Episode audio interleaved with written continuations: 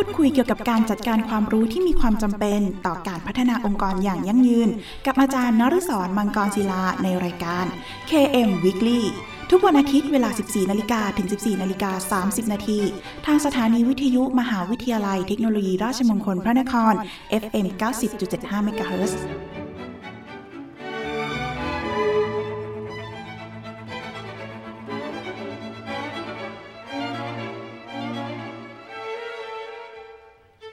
สวัสดีครับ ยินดีต้อนรับเข้าสู่รายการ KM Weekly ดำเนินรายการโดยกระผมอาจารย์นฤศรมังกรศิลา กับรายการที่จะมาร่วมพูดคุยเกี่ยวกับการจัดการความรู้ ที่มีความจำเป็นต่อการพัฒนาองค์กรอย่างยั่งยืน พูดคุยกันเป็นประจำทุกวันอาทิตย์ เวลา 14นาฬิกาถึง 14นาฬิกา30นาทีทางสถานีวิทยุมหาวิทยาลัยเทคโนโลยี ราชมงคลพระนคร RMUTP Radio FM 90.75คลื่นสังสมปัญญาพัฒนาสังคมครับ คุณผู้ฟังสามารถรับฟังรายการของเราแบบสดๆนะครับ ผ่านทาง FM 90.75นะครับ แล้วก็คุณผู้ฟังยังสามารถที่จะรับฟังรายการของเราแบบออนไลน์นะครับ ผ่านทางเว็บไซต์ radio.rmutp.ac.th โดยสามารถรับฟังได้ทั้ง คอมพิวเตอร์นะครับ แล้วก็อุปกรณ์สมาร์ทโฟน ได้แล้ววันนี้ครับ นอกจากนี้คุณผู้ฟังยังสามารถฝากคำถาม หรือข้อสงสัยต่างๆนะครับ ผ่านทางกระดานสนทนา ในเว็บไซต์ของทางสถานีที่ radio.rmutp.ac.th หรือจะโทรศัพท์เข้ามาที่หมายเลขโทรศัพท์นะครับ 02 665 3891 นะครับหรือทางโทรสารที่หมายเลข 02 282 5550 นะครับ รวมทั้งอีเมลของทางสถานีที่ radio mct at rmutp ac th นะครับ หรือถ้าไม่สะดวกช่องทางใดเลยนะครับ ท่านสามารถเขียนเป็นจดหมาย หรือไปรษณียบัตรนะครับ เข้ามาติชมรายการได้ โดยเขียนถึงรายการ KM Weekly สถานีวิทยุมหาวิทยาลัยเทคโนโลยีราชมงคลพระนครครับ เลขที่ 399 ถนนสามเสน เขตดุสิตกรุงเทพ 10300 และเมื่อทางรายการได้รับข้อคำถามต่างๆ เหล่านั้น ก็จะดำเนินการหาคำตอบมาให้คุณผู้ฟังทันทีครับ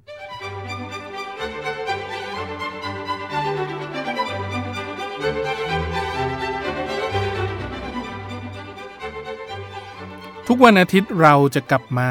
อัปเดตประเด็นที่สำคัญเกี่ยวกับการจัดการความรู้นะครับ โดยที่สัปดาห์นี้เราจะมาอัปเดตประเด็นในเรื่องของการจัดการความรู้ในกลุ่มของการสร้างสรรค์นวัตกรรมนะครับ โดยที่เราจะมาพูดถึงโหมดที่ 5 กันต่อนะครับ โดยที่โหมดที่ 5 นี้นะครับก็จะเป็นเรื่องของการสำรวจแนวความคิด โดยที่การระดมสมองหรือว่า brainstorming เนี่ย ก็คือจะเป็นลักษณะของการระบุโอกาสนะครับแล้วก็เรื่องของการสำรวจแนวความคิดใหม่ๆนะครับก็คือจะเป็น new concept หรือว่าจะเป็นลักษณะของการสร้างการใช้ความเข้าใจที่ลึกซึ้ง หรือว่าเป็นลักษณะของการใช้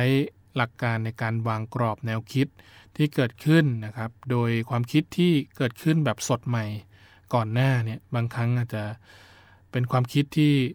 สดใหม่แล้วก็โดดเด่นด้วยนะครับ ที่เกิดขึ้นจากการทำงานร่วมกันในการใช้ผลลัพธ์จากโหมดก่อนหน้านั้นนะครับก็คือโหมดที่1ถึงนะครับบางครั้งการสำรวจแนวคิดเนี่ยอาจจะไม่จำเป็นว่าจะต้องเป็นการสำรวจแนวคิดแบบพื้นฐานเสมอไปนะครับ อาจจะเป็นความคิดที่เกิดขึ้นจากการต่อยอด จากเรื่องของการใช้ผลิตภัณฑ์ เรื่องของการใช้บริการ เรื่องของการสื่อสาร เรื่องของสิ่งแวดล้อม เรื่องของตาสินค้านะครับโมเดลธุรกิจแล้วก็อื่นๆที่ถูกสำรวจ โดยสร้างต้นแบบไว้หยาบๆก็ได้นะครับ ก็คือจะเป็นลักษณะของการอภิปรายในทีมงาน เป็นการสร้างโปรโตไทป์หรือว่าลักษณะของต้นแบบแนวความคิดที่เกิดขึ้นเพื่อนำเสนอให้กับคนที่เกี่ยวข้องในทีมงานของเรานะครับ ว่ามีความคิดที่ดีเหมาะสมมากน้อยขนาดไหน รับฟังความคิดเห็นนะครับจาก ผู้ใช้นะครับหรือว่าคนที่เป็นลูกค้าของเรา โดยที่กลุ่มที่เป็นลูกค้าเนี่ยเราอาจจะได้ความคิดที่ดีๆนะครับในเรื่องของการสร้างกรอบแนวความคิด หรือว่าแปลความเข้าใจที่ลึกซึ้งได้นะครับ จากเรื่องของหลักการออกแบบที่เหมาะสมกับพฤติกรรมการใช้ของลูกค้า การกำหนดกรอบสมมติฐานนะครับที่สำคัญในเรื่องของการสร้างแนวความคิดนะครับ การกำหนดแนวความคิด ระดมสมองให้กว้างที่สุดนะครับเพื่อแก้ไขปัญหาภายใต้ หลักการออกแบบการหาแรงบันดาลใจจากคำอุปมาอุปไมยหรือว่าจะเป็นลักษณะของการสร้างภาพแนวความคิดที่เกิดขึ้นนะครับ แล้วก็นำมาจัดระเบียบความคิดจัดเรียงรวบรวม แนวความคิดให้เป็นกลุ่ม หรือว่า เก็บรวบรวมจัดแนวความคิดที่เกิดขึ้น แล้วนำสามารถไปใช้ในการอ้างอิงในอนาคตได้นะครับ ลักษณะนี้ก็จะเป็นลักษณะที่ค่อนข้างจะคุ้นๆนะครับ ในเรื่องของการจัดการความรู้ ในเรื่องของการจัดเก็บข้อมูลนะครับที่สำคัญนะครับ องค์กรมีความรู้อะไรบ้าง เราก็สามารถที่จะนำมาจัดเก็บได้นะครับ โดยที่การสื่อสารในความคิดร่างแบบ การสร้างแผนภาพนะครับทำต้นแบบแล้วก็มีเรื่องของการบรรยายแนวความคิด เพื่อความเข้าใจตรวจสอบ แล้วก็ถ่ายทอดคุณค่าเนี่ยก็เป็นสิ่งที่ขาดไม่ได้นะครับในเรื่องของการสำรวจแนวคิด เพราะว่าแนวความคิดบางครั้งหนึ่งแนวความคิดเนี่ยอาจจะไม่สมบูรณ์แบบ เราก็จะต้องมีมุมมองที่สะท้อนในทุกๆ ส่วนที่เกี่ยวข้องนะครับออกมา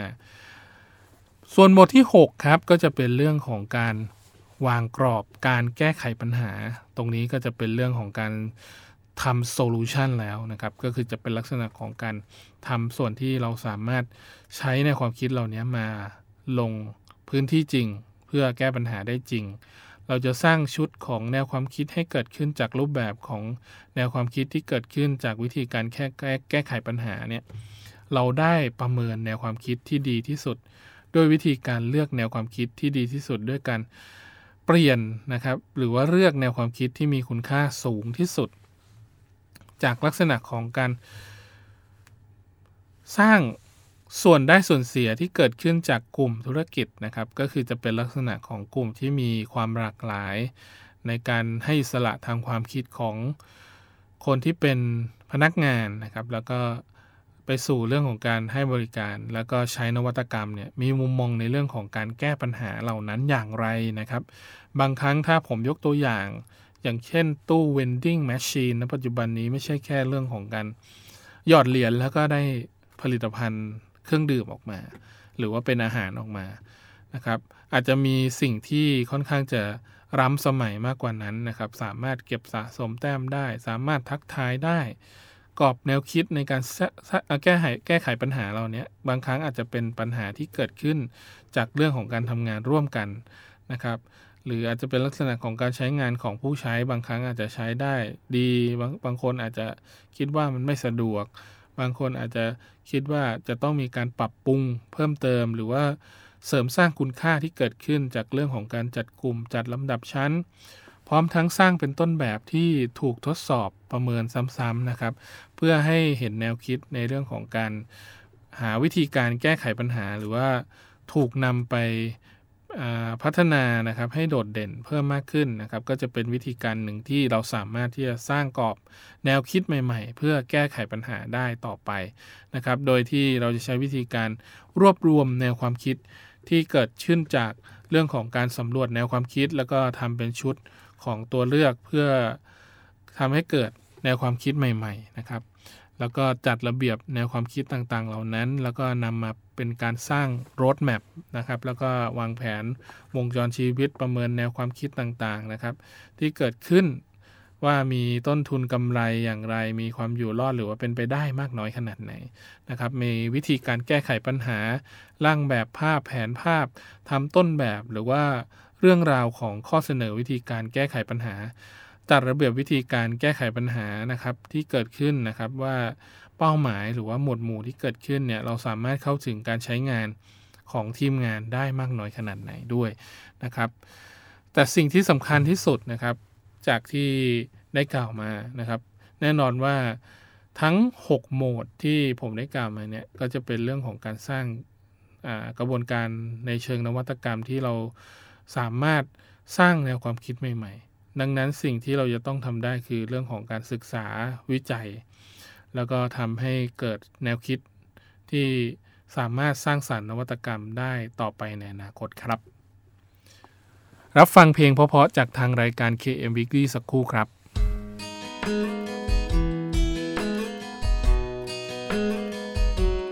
คนหนึ่งคน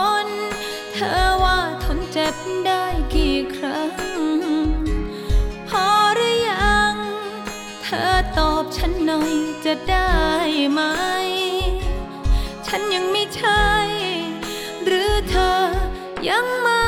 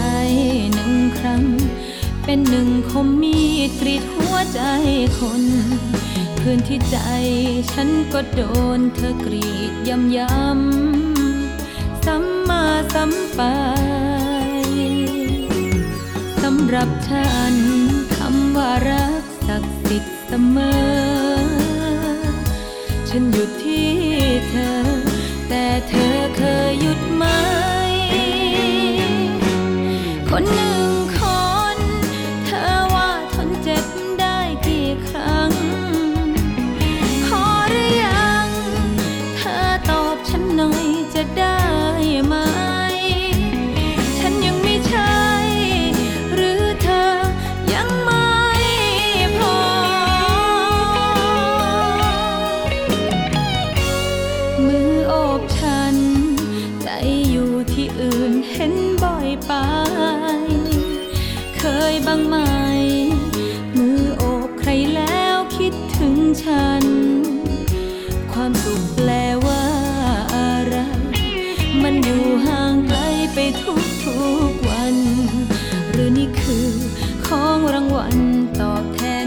time.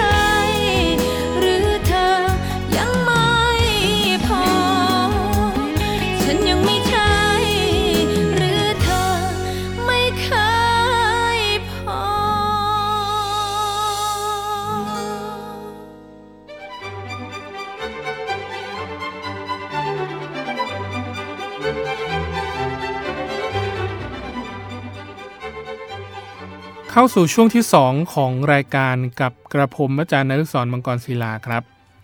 โดยช่วงที่ 2 นี้นะครับจะมาพูดในส่วนของกระบวนการในการพัฒนานวัตกรรมในโหมดที่ 7 กันครับ โดยที่โหมดที่ 7 นี้จะเป็นโหมดสุดท้ายหรือโหมดที่เกี่ยวข้องกับเรื่องของข้อเสนอที่เป็นจริงนะครับ ก็คือจะเป็นลักษณะของวิธีการแก้ไขปัญหาที่ถูกวางไว้ในกรอบนะครับ หรือว่าจะเป็นต้นแบบของ การนำมาใช้ในการทดสอบที่ผ่านการทดสอบมาแล้วจากผู้ใช้ หรือว่ากลุ่มที่เป็นลูกค้าของเรานะครับ โดยจะต้องมีเรื่องของการประเมินว่ามันจะทำให้เกิดเรื่องของการสร้างประโยชน์หรือว่าปฏิบัติงานได้จริงหรือไม่นะครับ โดยหมดนี้เราสามารถที่จะสร้างความมั่นใจได้จากวิธีการในการแก้ไขปัญหาที่เกิดขึ้นจากอดีตนะครับ ก็ อย่างเช่นถ้าผมยกตัวอย่างนะครับ อย่างเช่นเรื่องของกลุ่มธุรกิจการให้บริการทางการบินเงี้ยฮะการได้มาซึ่ง boarding pass บางครั้งแต่ก่อนอาจจะต้องรอคิวค่อนข้างยาวนาน แต่ณปัจจุบันนี้ก็ใช้เครื่องที่เป็นอัตโนมัตินะครับ สามารถออก boarding pass สามารถออกอะไรเอกสารอะไรต่างๆ ที่เกี่ยวข้องกับเรื่องของการ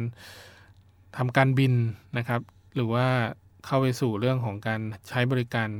การสายการบินต่างๆ เราก็จะใช้วิธีการนี้ในการลดปัญหา หรือแก้ไขปัญหาในการรอแถว ที่เรียกว่าแถวคอยนะครับ โดยวิธีการ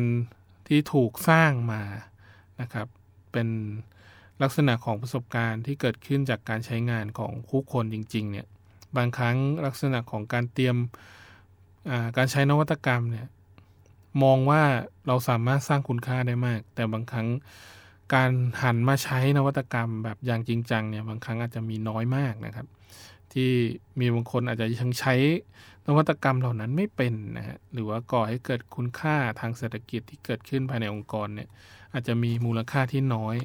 เพราะว่าอาจจะไม่ได้รับการส่งเสริมหรือไม่มีแรงจูงใจในการดึงเข้าไปใช้องค์นวัตกรรมเหล่านั้นนะครับ จากนั้นก็จะเป็นเรื่องของการสร้างแผนเพื่อให้ปฏิบัติ ซึ่งผู้สร้างนวัตกรรมเนี่ยจะต้อง ร่วมกันกำหนดทิศทางกลยุทธ์ หรือว่าสร้างรถแมพนะครับเพื่อแสดงให้เห็นถึงความคืบหน้าในการนำวิธีการแก้ปัญหานะครับไปสร้างเพื่อให้เกิดความแตกต่าง หรือว่า differentiate นะครับโดยแบ่งปันรถแมพนี้นะครับให้กับผู้ที่มีส่วนได้ส่วนเสีย แล้วก็ส่วนที่เป็นทุนมนุษย์นะครับที่เกี่ยวข้องกับเรื่องของการสร้างนวัตกรรม บางครั้งข้อเสนออาจจะเป็นข้อเสนอที่จริงนะครับ แต่บางครั้งองค์กรบางองค์กรอาจจะไม่พร้อมที่จะพัฒนานวัตกรรมเหล่านั้น อาจจะเป็นข้อมูลที่ได้มานะครับ แต่ไม่สามารถที่จะนำไปต่อยอดได้ มีนวัตกรรม แต่ก็ไม่สามารถต่อยอดนวัตกรรมที่มีอยู่นะเหล่านั้นได้นะครับ โดยอาจจะต้องเตรียมเรื่องของการฝึกอบรมนะครับ หรือว่าเรื่องของการเตรียมกรณีศึกษา การศึกษาข้อมูล การวิจัยต่างๆนะครับ เข้ามานะครับ ศึกษาข้อมูลธุรกิจต่างๆ ที่เกิดขึ้นนะครับ แล้วก็ทำให้ประสบความสำเร็จจากมุมมองของธุรกิจที่สร้างหรือว่าประสบความสำเร็จได้จากการใช้นวัตกรรมนะครับ โดยวิธีการสร้างต้นแบบหรือการพัฒนาต้นแบบเนี่ยเราก็จะใช้วิธีการในการทดสอบรายละเอียดนะครับ ความเป็นไปได้ ที่เกี่ยวข้องกับเรื่องของการใช้ข้อมูลจำเพาะทางเทคนิคต่างๆ การกำหนดกลยุทธ์นะครับ การกำหนดตำแหน่งทางการตลาด หรือว่าแพลตฟอร์ม พันธมิตรทางธุรกิจ แล้วก็ keyword ของการวางแผนธุรกิจ เพื่อความสำเร็จในเรื่องของการสร้างนวัตกรรม แล้วก็สิ่งที่ขาดไม่ได้อีกตัวหนึ่งนะครับ ก็คือจะเป็นแผนในเรื่องของการปฏิบัติงาน หรือว่ากลวิธีนะครับ ที่เกี่ยวข้องกับเรื่องของการสร้างความสามารถในความจำเป็น ที่เราสามารถระบุผล จากการใช้กลยุทธ์หรือว่าทิศทางการพัฒนาที่วางไว้นะครับ บางครั้งอาจจะไม่เป็นไปตามแผน เราก็เอามาปรับแล้วพัฒนาในการวางแผนในปีต่อไปได้นะครับ โดยเริ่มดำเนินการแล้วก็รวบรวมแหล่งทรัพยากร จัดทำงบประมาณหรือการกำหนดการจ้างทีมนะครับ หรือว่าคนที่เป็นกลุ่มผู้เชี่ยวชาญ หรือว่า outsourcing หรือว่าพวกที่เป็นกลุ่มผู้ที่ปรึกษานะครับ หรือว่าการสร้างแนว การพัฒนาในเรื่องของการเริ่มดำเนินงานในส่วนของนวัตกรรม บางครั้งเราอาจจะต้องใช้ผู้เชี่ยวชาญ ใช้กลุ่มที่เป็นผู้ได้รับการว่าจ้างจากภายนอกนะครับหรือว่า outsourcing แล้วก็ทำความเข้าใจกับวิธีการสร้างนวัตกรรมนะครับ บางครั้งทั้ง 7 โหมดที่เราใช้เนี่ยไม่อาจจะไม่จำเป็นที่จะต้องใช้ทั้ง 7 โหมดเลยก็ได้นะครับ อาจจะเป็นสิ่งที่เราเคยรวบรวมมา คิดมาอะไรตั้งแต่ต้นจนจบ สิ่งสุดท้ายที่สุดก็คือเรื่องของการลงมือทำและสร้างนวัตกรรมเหล่านั้นนะครับ แล้วก็เรื่องของการทำความเข้าใจกับกระบวนการการสร้างนวัตกรรม ด้วยการออกแบบนะครับ แล้วก็การวางแผนวงจรชีวิตนะครับ หรือว่าลักษณะที่เรียกว่า design life cycle ก็จะเป็นเรื่องที่จำเป็นในเบื้องต้นต่อความมั่นใจในการบรรลุถึงนวัตกรรมที่ น่าเชื่อถือนะครับ บางครั้งองค์กรอาจจะไม่จำเป็นที่จะต้องสร้างนวัตกรรมที่มันดีเลิศประเสริฐสีนะครับ แต่เป็นนวัตกรรมที่ตรงตามความต้องการของลูกค้า แล้วก็เป็นวิธีการในการสร้างเพื่อให้เกิดกิจกรรมที่เฉพาะด้านเกี่ยวข้องกับเรื่องของการสร้างกระบวนการที่เกิดขึ้นตั้งแต่เรื่องของการใช้ระบบซอฟต์แวร์ในการช่วยวิเคราะห์หรือว่าแบ่งปัน ความเข้าใจที่ลึกซึ้งที่เกิดขึ้น นะครับหรือว่าช่างไม้ที่จะต้องเลือกเครื่องมือให้เหมาะสมกับการสร้างบ้านเนี่ยบางครั้งแค่การทำโต๊ะหรือว่าเก้าอี้เนี่ยเราก็จะต้องรู้นะครับรู้หลักหรือวิธีการในการสร้างนวัตกรรมเหล่านั้นนะครับทำยังไงให้โต๊ะออกมาสวยออกมามีรูปแบบที่มีความแตกต่างไม่เหมือนใคร แน่นอนว่านวัตกรรมทุกนวัตกรรมไม่ว่าจะเป็นกลุ่มใดก็ตามนะครับ ไม่ว่าจะเป็นเรื่องของซอฟต์แวร์ การสร้างสิ่งที่เป็น ฮาร์ดแวร์หรือว่าคนที่สามารถจับต้องได้เหล่านี้ครับ เราสามารถที่จะนำมาใช้วิธีการในเรื่องของการสร้างนวัตกรรม ที่เกิดขึ้นจากการวางแผนหรือว่าการกำหนดความเชี่ยวชาญที่หลากหลายเข้าไปนะครับ เพื่อให้เหมาะสมกับโครงการที่เราได้รับมอบหมายนะครับ เพื่อให้ตรงความตามความต้องการของลูกค้า โดยกิจกรรมในโหมดทั้ง 7 โหมดเนี้ยโครงทั้งที่เราสามารถเพิ่มประสิทธิภาพได้นะครับ มีมากกว่า 100 กิจกรรมที่เกิดขึ้นนะครับ โดยกิจกรรมที่มีคำบรรยายถึงสิ่งต่างๆ ที่มีตัวอย่างในเรื่องของการใช้งานให้เห็นถึงกิจกรรมที่ทรงพลังเหล่านี้นะครับ โดยส่วนใหญ่แล้วก็จะเป็นกิจกรรมในส่วนที่เกี่ยวข้องกับโหมดที่1นนะครับที่มีความสำคัญในเรื่องของการพัฒนากิจกรรมต่างๆนะครับ เพื่อพัฒนาเรื่องของนวัตกรรมเนี่ยมีอยู่ร้อยกว่ากิจกรรม เดี๋ยวเราจะได้มาพูดกันในตอนต่อไปในครั้งที่ 132 นะครับเราจะมาพูดในโหมดที่ 1 เรื่องของการรับรู้ทิศทางกัน อย่างแบบเข้มข้นกันต่อไปครับ ในวันที่ฉันรักเธอจนหมด ใจคือวันที่ใจของเธอหมดรักกัน ฉันรักเธอมากขึ้นทุกวัน แต่ใจเธอนั้นนับ วันยิ่งน้อยลง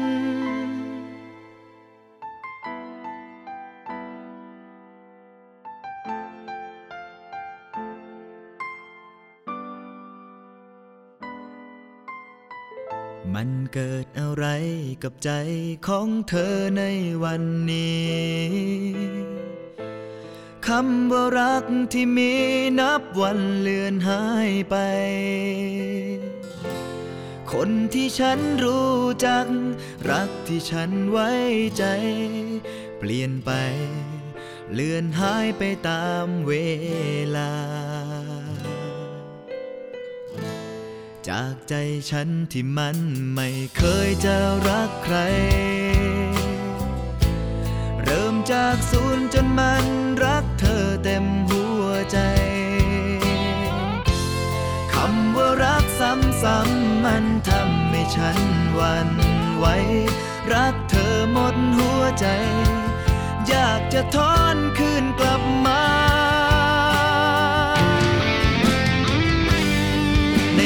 ฉันรักเธอจนหมดใจคือวันที่ใจของเธอหมดรักกัน ฉันรักเธอมากขึ้นทุกวัน แต่ใจเธอนั้นนับวันยิ่งน้อยลง เธอเริ่มจากร้อยถอยจนไม่เหลือเลย จากคนที่เคยรักฉันจนหมดใจ อยากจะถามว่าเพราะอะไรทำไมวันนี้รักเราสองคนจึงสวนทาง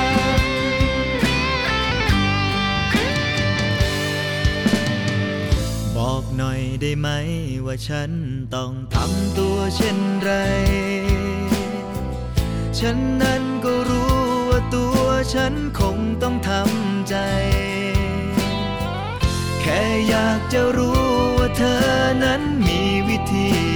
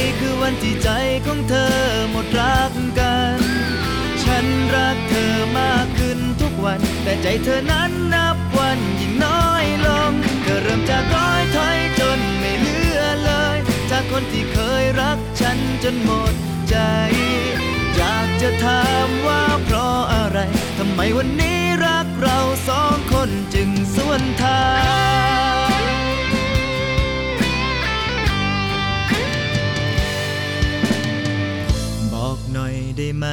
ว่าฉันต้องทำตัวเช่นไร ฉันนั้นก็รู้ว่าตัวฉันคงต้องทำใจ แค่อยากจะรู้ว่าเธอนั้นมี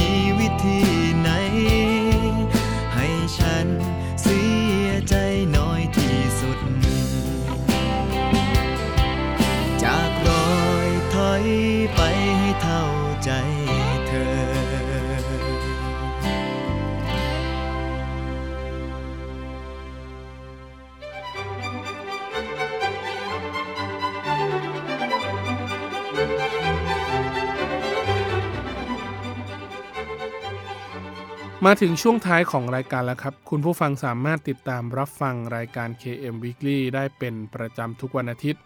เวลา 14นาฬิกาถึง 14นาฬิกา30 นาทีนะครับ และถ้าหากมีข้อสงสัยนะครับ รวมถึงอยากติชมแนะนำรายการ คุณผู้ฟังก็สามารถที่จะโทรศัพท์เข้ามาที่หมายเลขโทรศัพท์ 02 665 3891 นะครับ หรือว่าโทรสารหมายเลข 02 282 5550 นะครับ รวมทั้งอีเมลที่ radio mct at rmutp ac th นะครับ หรือว่าทางจดหมายหรือไปรษณียบัตรก็ได้ครับ โดยเขียนที่รายการ KM Weekly สถานีวิทยุมหาวิทยาลัยเทคโนโลยี ราชมงคลพระนครนะครับ เลขที่ 399 ถนนสามเสน เขตดุสิต กรุงเทพ 10300 และกลับมาติดตาม KM Weekly ได้ใหม่ครับ ทุกวันอาทิตย์เวลา 14นาฬิกาถึง 14นาฬิกา30 นาที ขอบคุณสำหรับการติดตามรับฟังครับสำหรับวันนี้ต้องขอลาคุณผู้ฟังไปก่อน พบกันใหม่ในตอนต่อไปสำหรับวันนี้ สวัสดีครับ